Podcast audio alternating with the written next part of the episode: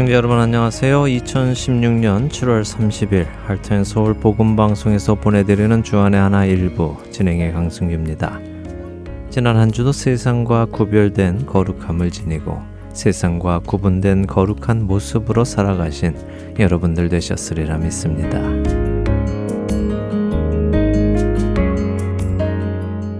최근 스마트폰을 쓰는 젊은 세대 사이에서 유행하는 스마트폰 게임이 있습니다. 아마 여러분들도 벌써 들어보셨을 텐데요. 포켓몬 고라는 게임입니다. 이 게임은 일반 게임처럼 앉아서 전화기를 들여다보며 하는 게임이 아니라 실제 구글 지도를 이용하여 자신의 집 주변부터 돌아다니면서 게임에서 요구하는 것들을 구하기도 하고 또 적과 싸우기도 하는 게임으로 알려져 있습니다. 그래서 앉아서 하는 게임보다는 사람을 직접 걷도록 하기 때문에 많은 아이들에게도 도움이 된다고 하기도 하더군요. 그래서 이 게임을 하기 위해 하루에 몇 마일씩 걷는 사람들이 나타나기 시작했다는데요. 그들은 게임도 하고 또 운동도 한다면서 이 게임을 적극적으로 칭찬을 하고 있습니다. 하지만 또 반대의 의견들도 있습니다. 너무 전화기만 보며 걷다가 주변을 보지 못해서 사고를 당할 위험이 있다는 것이지요. 실제로 제가 살고 있는 이곳 아리조나의 프리웨이에서는 운전 중에 포켓몬 고 게임을 하지 말라는 사인이 등장하기도 했습니다. 첫 찬양 함께 하신 후에 계속해서 말씀 나누도록 하겠습니다. 첫 찬양 신청곡입니다. 뉴저지주 소머셋에서 윤혜란 애청자님께서 편지 보내주셨습니다. 안녕하세요. 저는 뉴저지에 사는 복음방송의 애청자 윤혜란입니다. 주님의 복음을 위해 늘 수고하시며 애쓰시는 여러분들께 감사드립니다. 저는 하나님의 부르심을 받고 소천하신 어머니를 떠나보내지 못하고 슬픔 가운데 빠져 지내던 중 복음 방송을 우연히 알게 되어 그 가운데에서 하나님의 위로의 손길로 일으킴을 받았었습니다. 그리고 그 감사한 사연을 지난해 7월에 편지로 보냈었지요. 그로부터 1년이 지난 지금 슬픔과 외로움 중에도 주님께서 함께 하심을 경험했고 더욱 말씀과 기도로 감사하는 삶을 살아가게 되었습니다. 이제는 세상에 소망을 두지 않고 하늘나라에 소망을 두고 이 땅에서의 삶을 신실하게 살아가야 함을 온전히 깨닫게 됩니다. 진리의 말씀을 복음 방송의 여러 모양의 프로그램을 통해 알게 되고 깨닫게 되는 은혜가 얼마나 큰지 이 시간을 통해 감사드리면서 더 많은 영혼들이 이 말씀들을 들으며 구원의 놀라운 은혜를 경험할 수 있게 되기를 소망합니다. 끝으로 지난 7월 23일이 어머니의 소천 1주기가 되는 날입니다.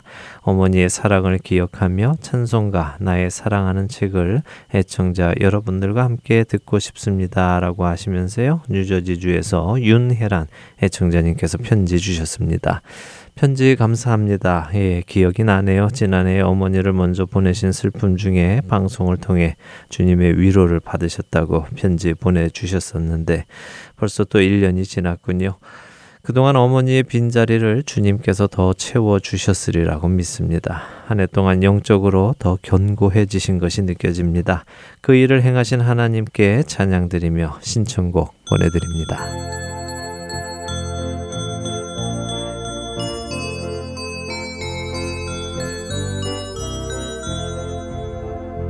나의 사랑하는 채 비록 헤어졌으나 어머님의 무릎 위에 앉아서 재미있게 듣던 말 그때 일을 지금도 내가 잊지 않고 기억합니다.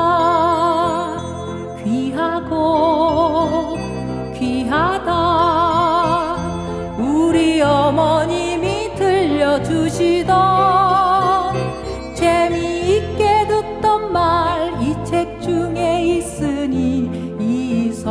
심히 사랑합니다 옛날 용맹스럽던 다니엘의 경험과 유대 임금 다윗 왕의 역사와 주의 선지 엘리야 병거 타고 하늘에 올라가던 일을 기억합니다.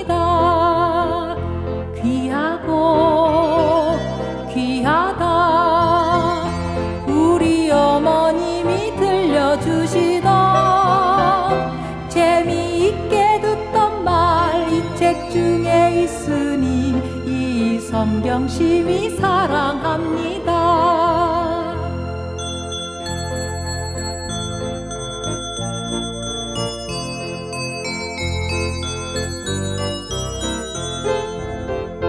그때 일은 지나고 나의 눈에 화나오 어머님의 말씀 기억하면서 나도 시시때때로 성경 말씀 읽으며 주의 뜻을 따라 살려 합니다.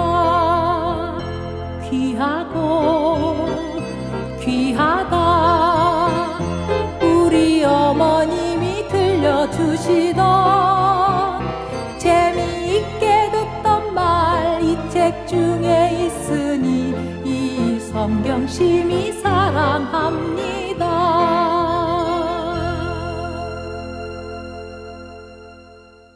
앉아서 작은 전화기만 바라보며 게임을 하는 것보다는 실제로 걷고 돌아다니며 운동을 할 수 있다는 새로운 게임. 미국에만 하루 이 게임을 하는 사람이 최고 2,500만 명까지 치솟았을 정도로 이 게임은 인기가 있는데요. 그러나 한편에서는 이 게임 때문에 사고의 소식도 끊임없이 들려오고 있습니다. 그 게임에서 주는 아이템을 얻기 위해 다니다가 구렁에 빠져서 911 구조대에게 구조된 아이의 소식도 있었고요. 게임에 집중하며 걷다가 인적이 드문 곳까지 가게 되어서 그곳에서 기다리던 강도를 당한 소식도 있습니다. 텍사스에서는 게임에 열중하여 풀밭을 걷다가 뱀에게 물렸다는 소식도 있었습니다. 또 세계 각국의 박물관과 국립묘지가 몸살을 앓고 있다고도 합니다. 특별히 2차 세계대전 당시 희생당한 유대인들을 기념하는 아우슈비츠 박물관 같이 엄숙해야 하는 추모 공간에서까지 이 게임을 하는 사람들이 있어서 박물관의 분위기가 흐트러지고 결국 박물관은 게임을 자제해 달라는 성명을 내기까지 했다고 합니다. 한국은 특별히 이 게임을 할 수 있는 지역이 동해 쪽에 한정이 되어 있다고 하네요. 그래서 이 게임을 하려는 사람들이 전국에서 갑자기 몰려와서 혼잡스러운 상황이 되기도 하였다고 합니다. 어, 이 게임의 원산지인 일본도 예외는 아닌데요. 게임을 하다가 길을 잃는 사람, 교통사고를 당하는 사람들의 소식이 계속해서 들어오고 있습니다. 특별히 일본 정부는 이 게임을 하는 사람들이 지난 2012년 쓰나미로 인해 원전 사고가 난 후쿠시마 발전소 지역을 포함하여 원자력 발전소에 들어갈 것을 염려해서 경비 강화를 요청했고 감시 카메라까지 더욱 강화시켰다고 합니다. 왜냐하면 실제로 미국 오하이오주에서는 10대 청소년 3명이 이 게임을 하다가 원전 부지에 무단 침입하는 사태가 있었기 때문이라는데요. 도대체 이 게임이 뭔데 사람들은 위험을 감수하면서까지 이렇게 게임에 열중을 할까요?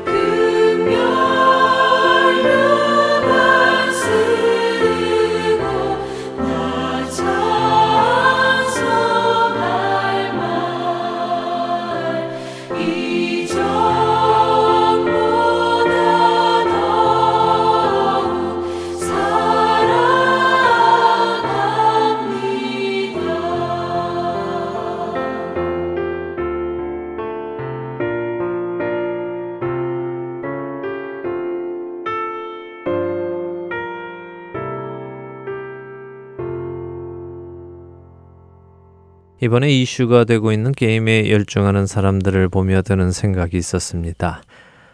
사람들은 단순한 게임에도 저렇게 열중을 하는데 그 게임에서 주는 아이템을 얻기 위해 으슥한 곳, 국립묘지, 심지어 원전에까지도 들어가는데 우리 그리스도인들은 복음을 위해 얼마나 열심히 살아가고 있는가 하는 생각이었습니다. 게임을 하는 사람들은 실제가 아닌 가상의 아이템을 얻기 위해서 저렇게 노력하고 있는데요. 그 하찮은 것에도 그들의 온 정신을 집중하며 살아가는데 우리는 영원한 생명을 주시는 생명의 근원이신 주님께 얼마나 집중하며 살아가는가, 얼마나 그분을 생각하며 걷고 그분께 집중하며 운전도 하고 또 그분을 위해 위험한 곳까지도 가고 있는가.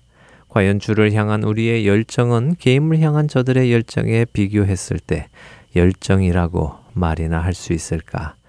겨우겨우 일주일에 한두 번 예배 드리는 것에 만족하고 정해진 양의 큐티하는 것과 혹은 성경을 읽는 것에 자랑스러워하며 내게 요구되는 봉사들을 해내는 정도로 우리는 만족하며 살고 있지는 않는가. 물론 이런 일들이 안 하는 것보다는 낫겠지만 과연 그 안에 주를 향한 열정이 있다고 말할 수 있을런지요. 율법 중에서 어느 계명이 크냐고 묻는 한 율법사에게 답하신 예수님의 말씀을 기억하십니까? 마태복음 22장 37절과 38절의 말씀입니다. 예수께서 이르시되 내 마음을 다하고 목숨을 다하고 뜻을 다하여 주 너의 하나님을 사랑하라 하셨으니 이것이 크고 첫째 되는 계명이요. 예수님이 말씀하신 가장 큰 계명은 무엇입니까? 바로 나의 모든 마음과 모든 목숨과 모든 뜻을 다하여 하나님을 사랑하는 것입니다. 여러분은 여러분에게 생명 주신 하나님을 어떻게 사랑하고 계십니까?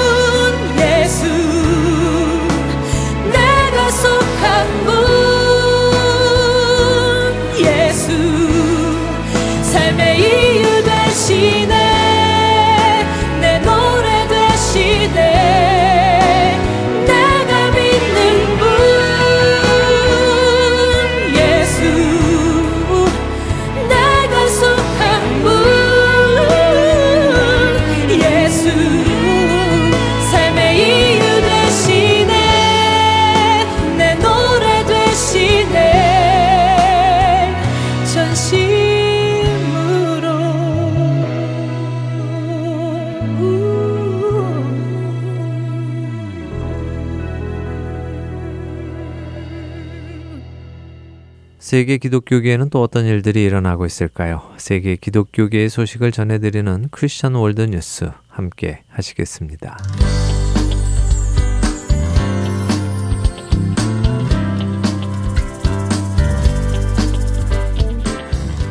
크리스천 월드 뉴스입니다. 프랭클린 그레함 목사가 남성에서 성을 바꾼 트랜스젠더 여성이 아이다호의 한 타겟 매장 탈의실에서 18세 소녀가 옷을 벗고 있는 것을 촬영하다가 붙잡힌 사건이 뉴스로 보도되자 이런 사건이 터지는 것은 시간 문제였을 뿐이라며 맹 비난했습니다. 그래야 목사는 자신의 페이스북에서 탈겟은 고객들과 주주들을 위험에 빠뜨리고 있다. 주주들이 서둘러 주식을 처분해도 놀랄 만한 일이 아니며 사실 그렇게 해야 할 것이라는 글을 게시했습니다. 그러면서 숀 스미스라는 트랜스젠더 여성이 비디오 관음증 혐의로 체포되었다는 이번 사건이 보도된 이스트 아이다호의 보도를 링크했습니다.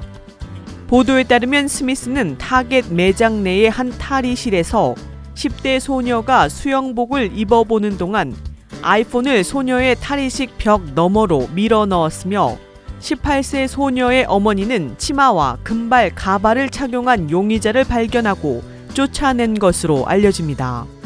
이를 본 본빌 카운티 형사들은 용의자를 탐문하던 중 스미스의 집을 발견했으며 보도에 따르면 스미스는 과거에도 남성들이 포르노를 보는 것과 같은 이유로 탈의 중인 여성을 촬영한 혐의가 있었으며 이를 인정했다고 밝혔습니다.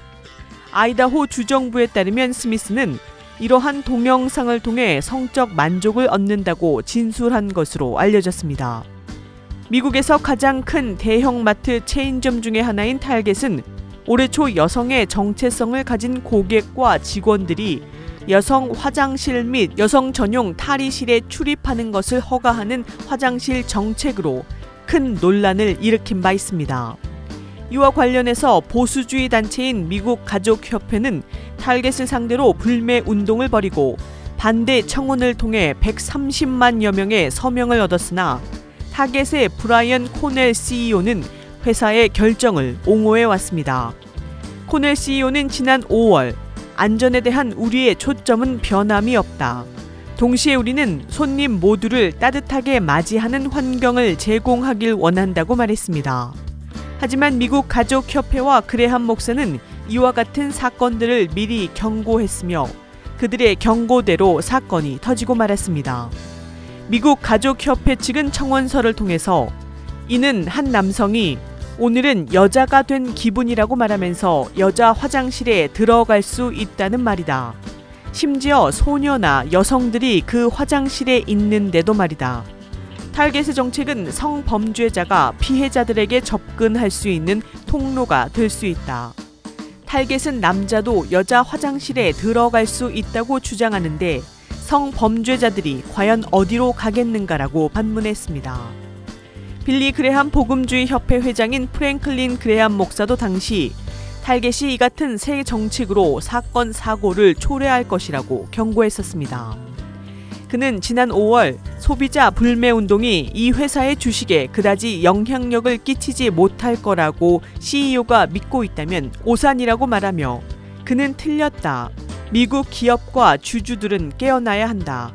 미국의 가정들은 명백하게 그것을 원치 않는다고 말했었습니다.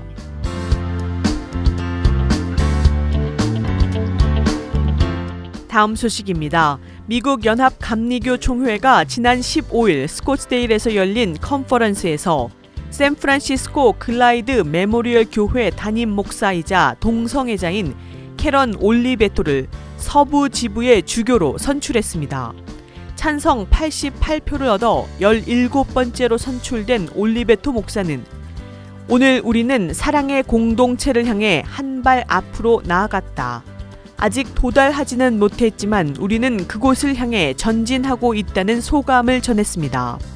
한편 올리베토 목사는 같은 여성인 캘리포니아 네바다 교회 집사인 로빈 리데나워 씨와 결혼한 것으로 알려집니다. 은퇴 주교인 멜빈 탈벗 목사는 죽기 전에 동성애자 주교 선출을 보게 되어 기쁘다. 우리는 인종과 성, 성적인 지향과 능력과 상관없이 모두 하나님의 자녀들이라고 밝혔습니다. 그러나 연합 감리교 주교위원회의 브루스 오휘 주교는 성명을 통해서 이번 선거 결과는 큰 우려를 일으키고 있다면서 비판의 목소리를 냈습니다. 그는 서부 지부는 공개적으로 동성애자 목사임을 밝힌 글라이드 메모리얼 교회의 카렌 올레베토 목사를 주교로 선출했다. 이번 선거는 교회 정책과 일치에 대한 중요한 의문점들을 던지고 있다고 말했습니다. AP통신이 올해 초 보도한 바에 따르면 연합감리교회 최고 결정기구는 성과 관련한 모든 교회법을 완전히 재검토하기 위한 조건부 승인을 내렸는데 이 과정은 약 2년에 걸쳐 진행될 것으로 예상되고 있습니다. 감리교 내 비공식 복음주의 단체인 Good News를 이끌고 있는 롭 램프로이 목사는 최근 이번 결정은 동성애 문제에 대해 교회가 유지하고 있는 입장을 닫아버리는 것이라 지적했었습니다. 또 올리베토 목사의 주교 선출은 연합 감리교 총회가 올해 여름 성 문제를 다루는 모든 교회법을 조사해야 한다는 사제위원회의 권고를 무시한 것이며 나아가 규례서를 따르지 않는 법률의 제정을 공약하고 있다고 말했습니다.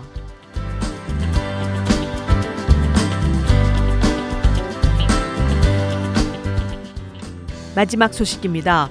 미국 아이오와주 교회들이 생물학적인 성에 따른 화장실이 아닌 트랜스젠더들을 고려한 화장실을 설치하지 않을 경우 폐쇄 조치를 당할 위기에 처했습니다.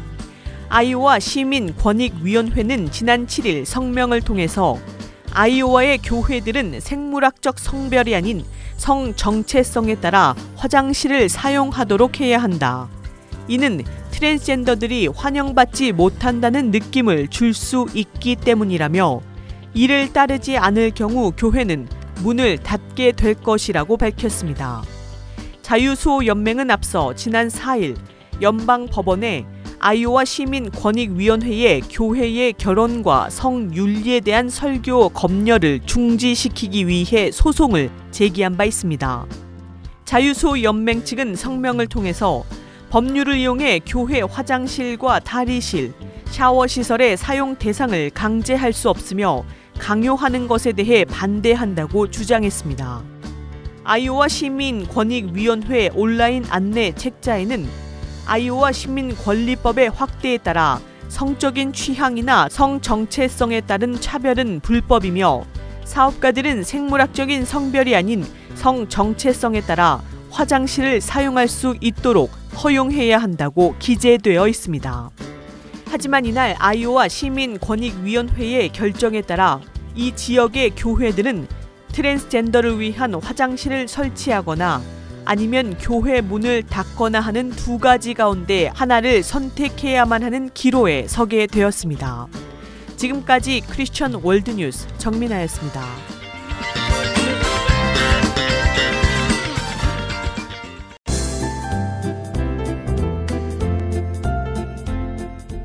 안녕하세요. 저는 시카고에 살고 있는 보건방송 애청자 이선미입니다. 저는 성경 강해를 통해서 많은 은혜를 받고 있는데요. 이번 8월 성경 강해도 기대가 됩니다. 아틀란타 한비전 교회 이호셈 목사님께서 베드로 후서를 본문으로 시리즈 강의를 하십니다. 모두 함께 듣고 은혜 받는 시간이 되기를 소망해 봅니다. 성경 강해는 주안의 하나 사부에서 방송됩니다. 주안의 하나 사부는 스마트폰, 팟캐스트, 홈페이지, 그리고 mp3 cd를 통해 들으실 수 있습니다. 자세한 문의 사항은 복음방송 전화번호 602-866-8999로 전화하시면 됩니다. 감사합니다.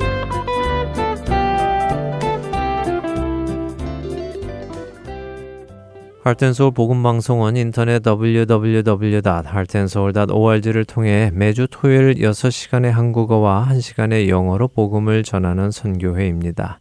이 방송은 스마트폰 앱이나 팟캐스트를 통해 여러분의 스마트폰에서 들으실 수 있으며 매주 댁에서 CD나 MP3 CD로 받아서 들으실 수도 있습니다. 자세한 문의는 방송사 사무실 전화번호 602-866-8999로 해주시면 안내해 드리겠습니다. 기쁜 소식 사랑으로 땅끝까지 전하는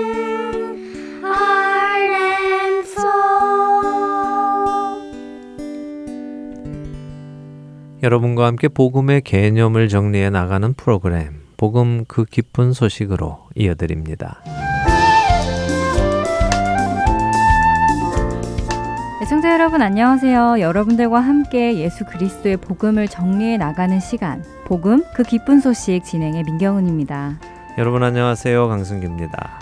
복음 그 기쁜 소식 지난 시간에는 창세기 1장, 2장에서 보았던 사실들과 3장에 나오는 죄가 어떻게 연결이 되는지를 살펴보며 죄에 대한 정리를 해보았습니다. 네, 뱀과 하와의 대화와 그들의 행동 속에서 죄를 뜻하는 히브리어 세 단어가 완전히 충족되는 것을 확인했지요. 네, 하나님의 말씀을 왜곡하고 하나님의 말씀에 대항하고 그 결과 하나님의 기준에 도달하지 못하게 된 아담과 하와의 모습 속에서 완전한 죄를 보았습니다. 네. 그리고 무엇보다도 제 기억에 남는 것은요. 에덴 동상 중앙에 있던 두 나무가 생명나무와 사망나무로 불려질 수 있다는 것인데요. 네. 결국 우리 인간은 생명과 사망, 둘 중에서 사망을 스스로 선택했다는 사실을 다시 성경 속에서 확인해서 참 안타까웠습니다. 네, 정말 안타까웠지요. 어, 허락된 생명 나무는 먹지 않고 허락되지 않은 사망 나무를 먹은 것은 인간 스스로 하나님을 떠나기로 결정했다는 사실이고 아주 슬픈 소식이었습니다. 그리고 죽음이라는 단어의 성경적인 의미도 우리가 잠시 나누었는데요. 네, 방금 말씀하신 대로 죽음은 하나님과의 분리, 하나님을 떠나는 것이라는 것도 살펴보았습니다. 그렇죠. 자, 오늘은 이 사망, 죄의 결과로 우리 안에 들어오게 된 이 죽음이라는 것에 대해서 조금 더 깊이 성경적인 이해를 해보려고 합니다. 아, 물론 죽음이란 그렇게 달가운 주제는 아니지요. 그러나 이 죄로 인해서 우리 안에 들어온 죽음, 사망을 우리가 온전히 이해하지 못하면 복음 역시 잘 이해가 되지 않습니다. 그래서 사망에 대해서 조금 더 생각을 해보도록 하지요. 어, 솔직히 세상 사람들은 이 죽음, 사망에 대해서 정말 여러 가지 많은 정의를 내리고 있습니다. 어, 그런가요? 죽음은 누구나 맞는 똑같은 일인데 거기에 대한 정의가 여러 가지 있다는 것이 조금 이해가 안 되는데요. 예, 그렇죠. 어, 누구나가 똑같이 맞는 일인데도 불구하고 사망에 대한 정의가 각가지라는 것은 뭔가 앞뒤가 안 맞는 것 같기도 생각이 됩니다. 그러나 그것은 그만큼 죽음에 대해 사람들이 정확히 알지 못하고 있다는 반증이기도 하지요. 우리가 지난 시간에 성경적인 죽음에 대한 의미를 나누었는데요. 오늘 조금 더 깊이 나눠보도록 하겠습니다. 먼저 세상은 죽음을 어떻게 생각하는지 사전적인 의미를 한번 살펴보죠. 국어 사전에는 사망, 죽음을 뭐라고 말하고 있습니까? 네, 국어 사전은요. 죽음은 단순히 생물의 생명이 없어지는 현상을 이른다. 이렇게 표현되어 있네요. 네. 그리고 사망을 찾아보면요. 사람이 죽음, 이렇게 간단하게 조금은 허무하게 표현되어 있네요. 예, 좀 허무하지요. 어, 일반적으로 세상에서는 죽음을 끝이라고 봅니다. 어, 생명 활동의 정지라고 정의하지요. 죽음은 없어지는 것이며 끝이라고 믿고 있는 것입니다. 아, 무신론자들이 주로 이렇게 말을 하는데요. 그렇기 때문에 그들은 이 땅에서 사는 동안이 모든 것이라고 믿고 그래서 사는 동안 모든 누릴 것을 누리며 사는 것을 인생의 최고의 가치로 믿습니다. 그러나 이것은 신이 없다고 믿는 사람들의 이야기고요. 일반적으로 종교인들은 죽음 후에도 또 다른 세상이 있다는 것을 인정합니다. 그리고 대부분의 종교들이 이 땅에서 사는 동안 어떻게 살았는가에 대한 판결을 받으므로 천국과 지옥 혹은 극락과 지옥 이렇게 나뉘게 된다고 믿지요. 또 어떤 종교들은 사람이 죽은 다음에 이 세상에서 산 것을 기준으로 다른 생명으로 또다시 태어나고 계속해서 태어남을 반복함으로 가장 선한 존재로 다가간다. 혹은 모든 것을 깨닫는 상태로 다가간다. 이런 믿음을 또 가지고도 있습니다. 어, 그래서 늘 선하게, 착하게 살려고 노력들을 하지요. 네. 그런데 그것은 조금 말이 안 되는 것 같기도 한 것이요. 만일 그런 생각처럼 사람이 계속해서 더 좋은 사람으로, 더 선한 사람으로 다시 태어난다면 세상에는 좋은 사람들이 더 많아져야 하는 것이 아닌가요? 하지만 우리가 알듯이 세상은 갈수록 악해지고 있잖아요. 예, 좋은 지적이네요. 그렇죠. 만일 사람들이 계속해서 더 선한 존재로 다시 태어난다면 세상에는 더 선한 사람들이 많아져야 하겠죠. 그러나 그렇지 않은 것을 우리는 압니다. 그렇다면 그들이 이야기하는 그 이론은 실패한 이론이겠죠. 어쩌면 인간 스스로는 더 선한 존재로 변할 수 없다는 것을 반증해 주는 것이기도 할 것입니다. 어, 이 땅에서 어떻게 살았는가 하는 것이 저 세상에 영향을 끼친다고 믿는 것은 저 개인적으로는 참 좋은 생각이라고 생각합니다. 그러나 하나 아쉬운 것은요, 그 기준이 무엇이며 무엇에 기준하여 저 세상에서 어디에 갈 것인지 결정되겠느냐 하는 것이지요.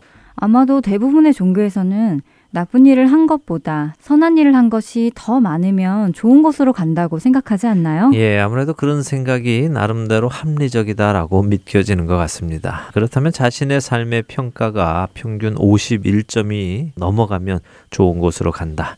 나쁜 짓보다 좋은 일 한 것이 한 개라도 많으면 된다.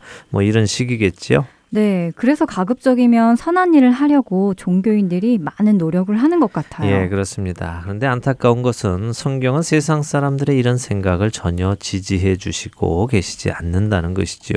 우리의 모든 생각은 성경에 근거해서 해야 됩니다. 성경이 이 부분에 대해서 무엇이라고 말씀하시는가 하는 것을 아는 것이 중요하지 않겠습니까? 그럼요. 아담과 하와도 결국 하나님께서 무엇을 하셨는가를 중요하지 않게 생각해서 뱀의 말을 듣고 행함으로 죄를 범하게 되었으니까요. 네, 좋은 지적입니다. 그래서 이 죽음도요, 성경이 뭘 하시느냐를 우리가 알아야 하는 것인데요.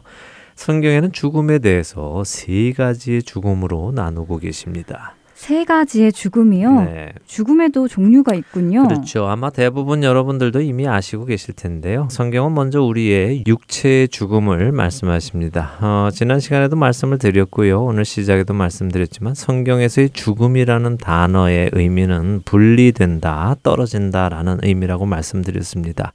그렇다면 육체의 죽음은 어떤 의미일까요?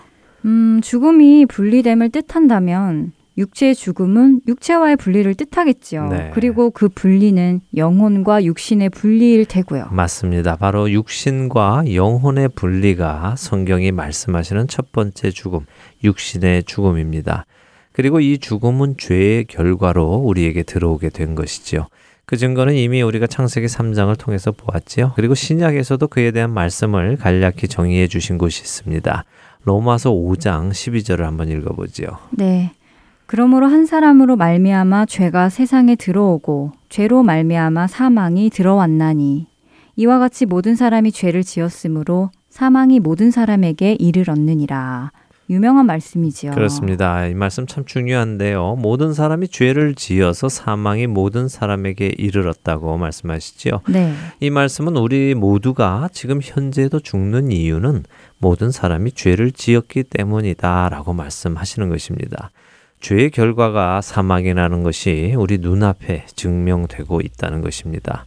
그러나 여전히 사람들은 그것을 잘 믿지 않는 것이죠. 역사의 모든 사람들이 죽어왔고 또 죽어가고 있고 앞으로도 죽어갈 것인데도 사람들은 여전히 죽는 것의 이유를 찾으려고 하고 죽지 않기 위해 과학과 의학을 연구합니다. 답은 거기에 있는 것이 아닌데도 말입니다. 여전히 스스로의 힘으로 사망을 이겨보려는 모습 같네요. 네, 그러나 결코 이길 수 없는 싸움이죠. 죄를 해결하지 않으면 말입니다. 같은 로마서 6장 23절도 아주 유명한 말씀이죠. 죄의 삭은 사망이요 라고 말씀하십니다. 다시 정리를 하면 우리 인간의 육신이 죽게 되는 것은 죄의 결과다 하는 것입니다. 다른 어떤 종교도 인간이 왜 죽는가 하는 것에는 답을 주지 못합니다. 과학도 인간이 죽는 것을 인정하고 증명은 하지만 왜 죽는지 이유는 모릅니다. 인간이 죽게 된 것은 죄의 결과입니다. 자, 두 번째 성경이 말씀하시는 죽음은요. 영적인 죽음을 뜻합니다. 네, 영적인 죽음이요. 육체적인 죽음이 육신과 영의 분리라고 한다면 네. 영적인 죽음은 무엇과의 분리지요? 또 분리될 것이 있나요? 예, 영이 뭐 또 분리가 되는 것은 아니고요. 이 영적인 죽음은 하나님과의 분리를 뜻합니다. 어, 이 죽음은 사실 육체의 죽음보다 먼저 우리 안에 들어온 죽음이죠. 아, 하나님과의 분리요. 네. 에덴 동산에서 아담과 하와에게 임했던 죽음이군요. 그렇습니다. 우리 대부분은요, 죽음 하면은 육체적인 죽음을 먼저 떠올리게 되죠. 네. 그래서 에덴 동산에서 선악과를 따먹으면 바로 육체적인 죽음을 죽을 것이라고 상상들을 합니다. 하지만 아담과 하와가 그날 죽지 않음으로 해서 하나님의 말씀이 마치 틀린 것처럼 생각하는 사람들도 있는데요. 그렇지는 않습니다. 네, 창세기 2장 17절에서 하나님께서는 분명히 내가 먹는 날에는 반드시 죽으리라 하시니라 라고 하셔서 먹는 그날 육체적으로 죽을 것이라고 생각은 했었는데요. 그날 그들에게는 영적인 죽음이 임한 것이었지요. 네, 맞습니다. 그날 그들은 에덴 동산에서 내쫓김을 받습니다. 지금껏 함께 동행하며 교제하던 하나님과 분리가 되는 것이었지요. 이것이 바로 영적인 죽음입니다. 그리고 이렇게 영적으로 죽은 아담과 하와를 통해서 온 모든 사람은 영적으로 죽은 상태, 그러니까 하나님과 분리된 상태에서 태어나게 된 것입니다. 근데 문제는 사람들이 자신들이 영적으로 죽은지 모른다는 것입니다. 사람들은 자신들이 영적으로 죽은 것을 왜 모를까요? 예, 글쎄요. 왜 모를까요? 그것은 죽은 자는 느낌이 없기 때문이지요. 아, 그렇군요. 죽은 사람은 자신이 죽은 것을 느끼지 못하는 것처럼 사람이 영적으로 죽은 상태에서 태어나기 때문에 다시 말하면 영적으로 살아본 적이 없기 때문에 자신이 죽은 것조차 알지 못하는 것이군요. 그렇습니다. 그래서 성경은 여러 곳에서 하나님께서 죽었던 우리를 살리셨다 하는 표현을 많이 쓰고 계시죠. 아, 기억납니다. 에베소서 2장 1절 말씀이죠. 그는 허물과 죄로 죽었던 너희를 살리셨도다 라고 하시잖아요. 네, 또 골로새서 2장 13절도 범죄와 육체의 무할례로 죽었던 너희를 하나님이 그와 함께 살리시고 우리의 모든 죄를 사하셨다고 말씀하십니다. 어쨌든 오늘의 포인트는 죽었다는 것이니까요. 살리신 이야기는 다음에 하기로 하고요. 우리는 이처럼 영적으로 이미 죽어 있는 상태로 육신만 살아있는 상태였다는 것을 기억하시기 바랍니다. 네, 영적으로 죽었었다 하는 그 사실이 저도 전에는 전혀 와닿지가 않았었는데요. 영적으로 다시 살아나니까 전에 죽어 있었던 것이 이해가 되더라고요. 네, 맞습니다. 어, 자, 이제 죽음이 가지고 있는 세 번째 의미를 살펴보겠습니다. 그것은 무엇일까요? 그것은 아마 요한계시록이 말씀하시는 두 번째 사망이 아닐까요? 영원한 사망 말입니다. 그렇습니다. 요한계시록 20장 14절을 보시면요. 사망과 음부도 불못에 던져지니 이것은 둘째 사망, 곧 불못이라라고 말씀하십니다. 그리고 이 말씀을 조금 더 자세히 풀어서 표현하신 곳이 다음 장인 요한계시록 21장 8절이죠. 읽어 주시겠습니까? 네. 그러나 두려워하는 자들과 믿지 아니하는 자들과 흉악한 자들과 살인자들과 음행하는 자들과 점술가들과 우상 숭배자들과 거짓말하는 모든 자들은 불과 유황으로 타는 못에 던져지리니 이것이 둘째 사망이라. 어, 둘째 사망에 들어가는 사람들을 열거해 주시네요. 네, 그렇죠. 이 둘째 사망은 영원한 사망입니다. 영원하다는 것이죠. 끝이 없습니다. 많은 종교인들이 또 기독교 계열의 종교인들 중에도요, 이 두 번째 사망이 영원하지 않고 마치 벌과 같아서 어느 정도 시간의 벌을 받고 난 후에는 용서받고 천국으로 옮겨진다 하고 생각을 하거나 또 주장을 하거나 하는 사람들도 있습니다만 성경은 어디에서도 그런 생각을 지지해 주고 계시지 않습니다. 오히려 이 두 번째 사망은 영원하다는 것을 계속해서 강조하시지요. 예를 한번 들어볼까요? 두 번째 사망을 이야기하시는 요한계시록 14장 9절에서 11절을 한번 보시죠.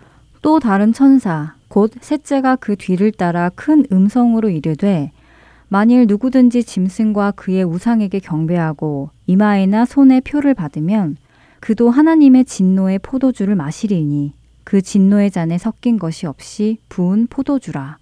거룩한 천사들 앞과 어린 양 앞에서 불과 유황으로 고난을 받으리니 그 고난의 연기가 세세토록 올라가리로다. 짐승과 그의 우상에게 경배하고 그의 이름표를 받는 자는 누구든지 밤낮 쉼을 얻지 못하리라 하더라. 네. 어, 그렇네요. 세세토록 영원히 그 고난을 받는다고 말씀하시네요. 그렇습니다. 그리고 밤낮 쉼을 얻지 못한다고도 말씀하시지요.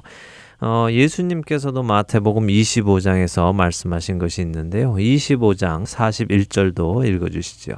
또 왼편에 있는 자들에게 이르시되 저주를 받은 자들아 나를 떠나 마귀와 그 사자들을 위하여 예비된 영원한 불에 들어가라. 네.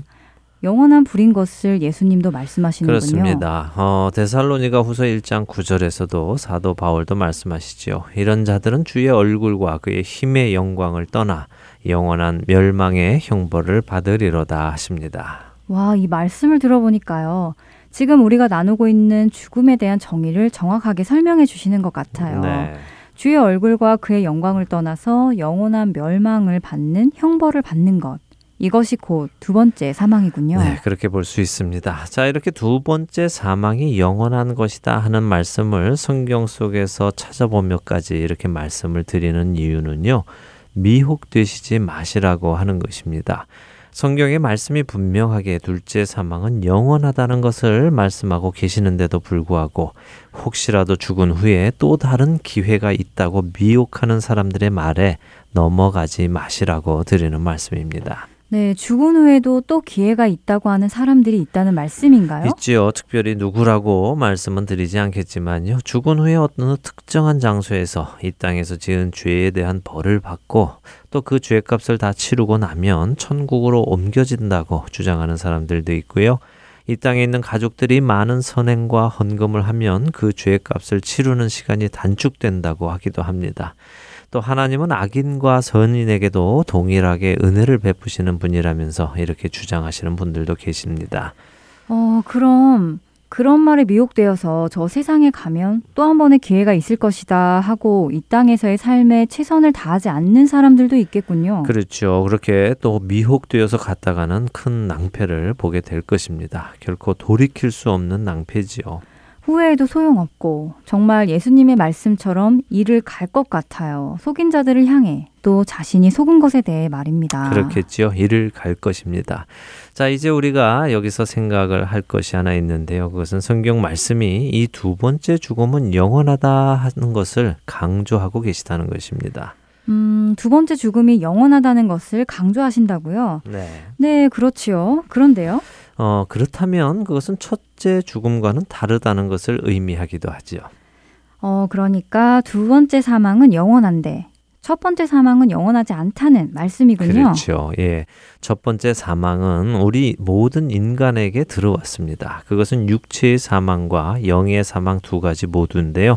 물론 창세기 5장에 등장하는 에녹이나 이스라엘의 엘리야 선지자 같은 사람은 육체적인 죽음을 맛보지 않고 들려 올라가는 은혜를 체험하기도 했습니다만 그것은 아주 특별한 케이스고 보편적인 일은 아니죠.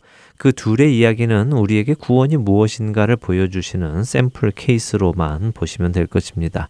어찌되었든 다시 본론을 이야기하자면요. 첫 번째 사망, 즉 육체의 사망과 영적인 사망은 아직 다시 살 수 있는 기회가 있다는 것입니다. 그것은 영원한 둘째 사망과는 다르다는 것이죠. 이 사실은 우리에게 희망을 주는 것입니다. 첫 번째 사망은 우리 모든 인간에게 들어는 왔지만 둘째 사망은 모든 인간이 받지 않아도 된다는 말씀이기도 하기 때문입니다. 아, 이제 감이 잡힙니다. 벌써 둘째 사망이라는 단어 자체에서 하나님의 은혜가 느껴집니다.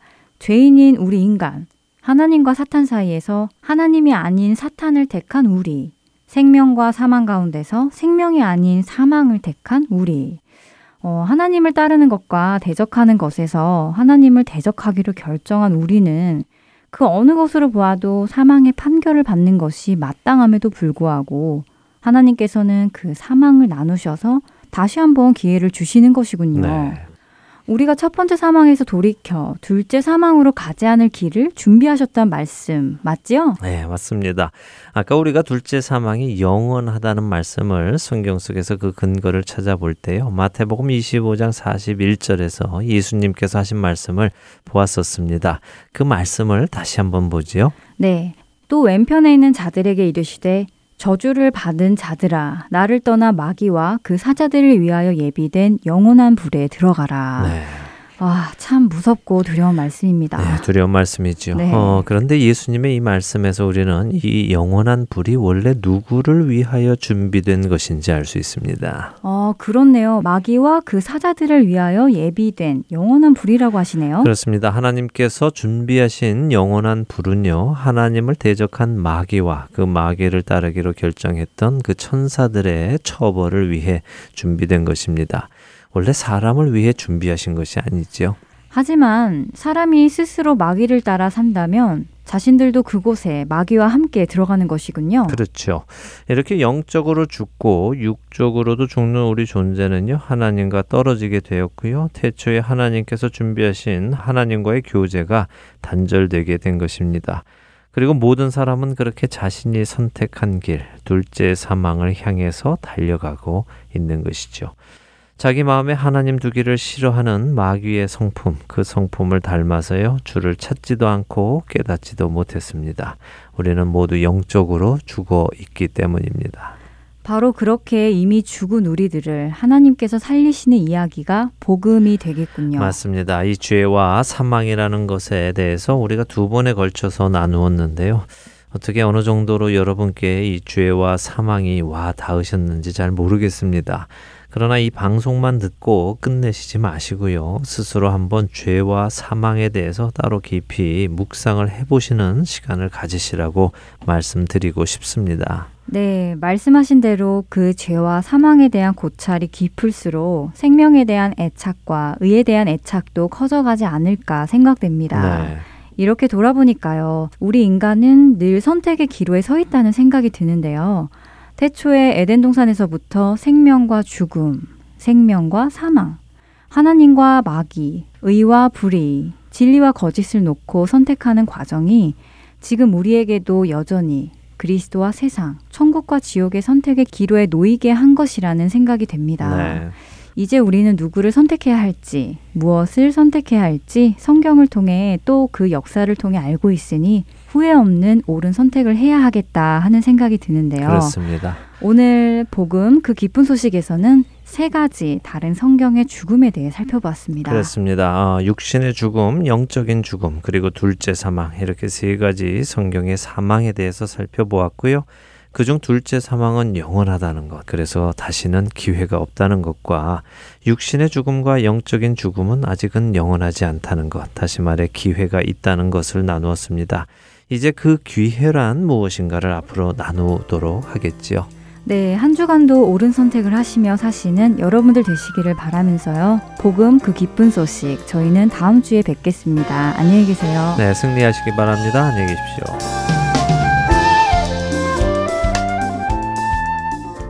그 크신 하나님의 사랑 말로 다형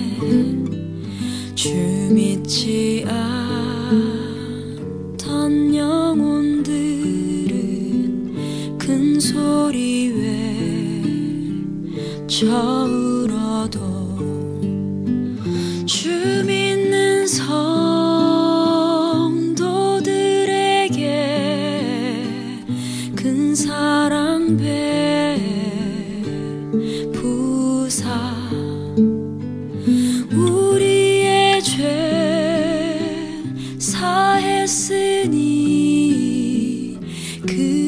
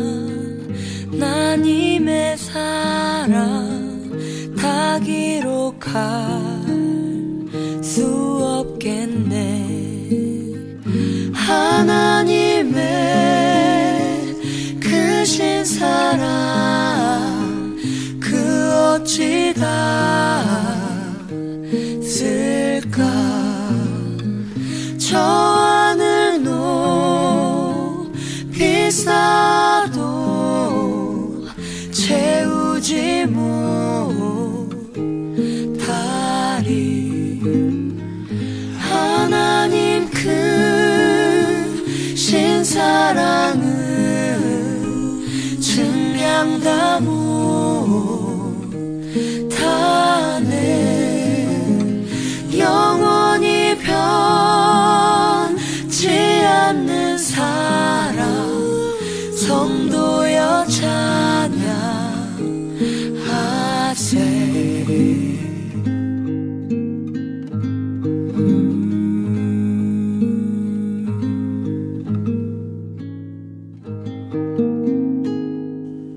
때때로 하나님을 당신의 최우선 순위에 모셔라 하는 이야기를 듣습니다.